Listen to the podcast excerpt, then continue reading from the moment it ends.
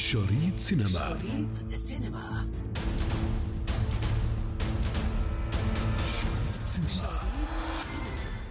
نبدأ حلقة اليوم من شريط السينما من شباك التذاكر في أمريكا الشمالية. للأسبوع الثاني على التوالي يواصل فيلم جوكر من إنتاج وارنر براذرز تصدره لشباك التذاكر مع حصده 55 مليون دولار.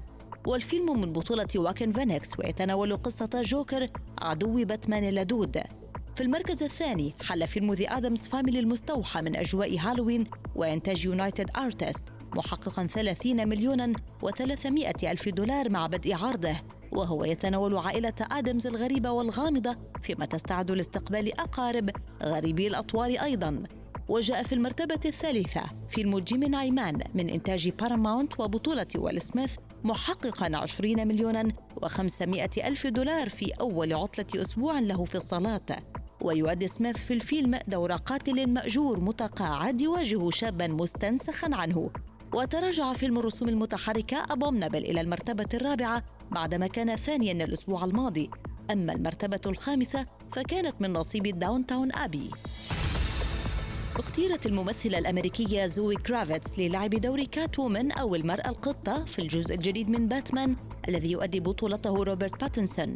ويتولى مات ريفز إخراج الجزء الجديد من باتمان المرتقب صدوره في العام 2021 وقبل زوي كرافيتس كانت قد اختيرت ميشيل بفايفر وهالي بيري وآن هاثاواي لتأدية دور المرأة القطة التي تربطها بالرجل الوطواط علاقة غزل وخصومة.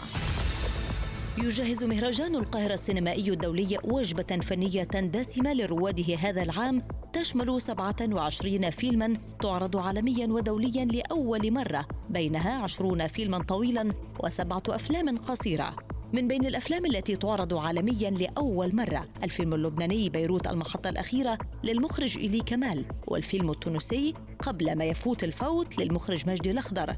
وكذلك الفيلم المغربي من أجل القضية للمخرج حسن بوغلونو وآخر تونسي بعنوان على العارضة للمخرج سامي تليلي. وكذلك أفلام جازمان من ألمانيا والمنافقون من الأرجنتين والقلم من روسيا. وتنطلق الدورة الحادية والأربعون من المهرجان في العشرين من نوفمبر إلى التاسع والعشرين منه. وتضم مسابقة السينما الغد للأفلام القصيرة فيلمي أمين من مصر للمخرج أحمد بالفضل وهنا ليس هناك من سنغافورة إخراج نيلسونيو في عرضهما العالمي الأول. فاز الفيلم المغربي الفرنسي رحل للمخرج أوليفي كوزماك بأبرز جوائز مهرجان الإسكندرية السينمائي لدول البحر المتوسط في دورته الخامسة والثلاثين التي أسدل الستار عليها. وحصل الفيلم على جوائز أفضل فيلم وأفضل إخراج وأفضل ممثلة للمغربية جليلة تلمسي بالمسابقة الرسمية للمهرجان.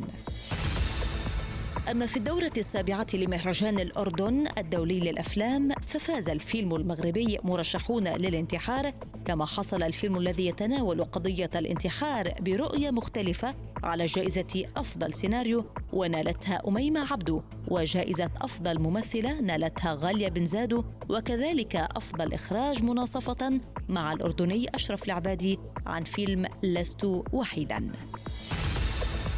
الأسبوع المقبل. شريط سينمائي جديد. شريط سينما. شريط سينما.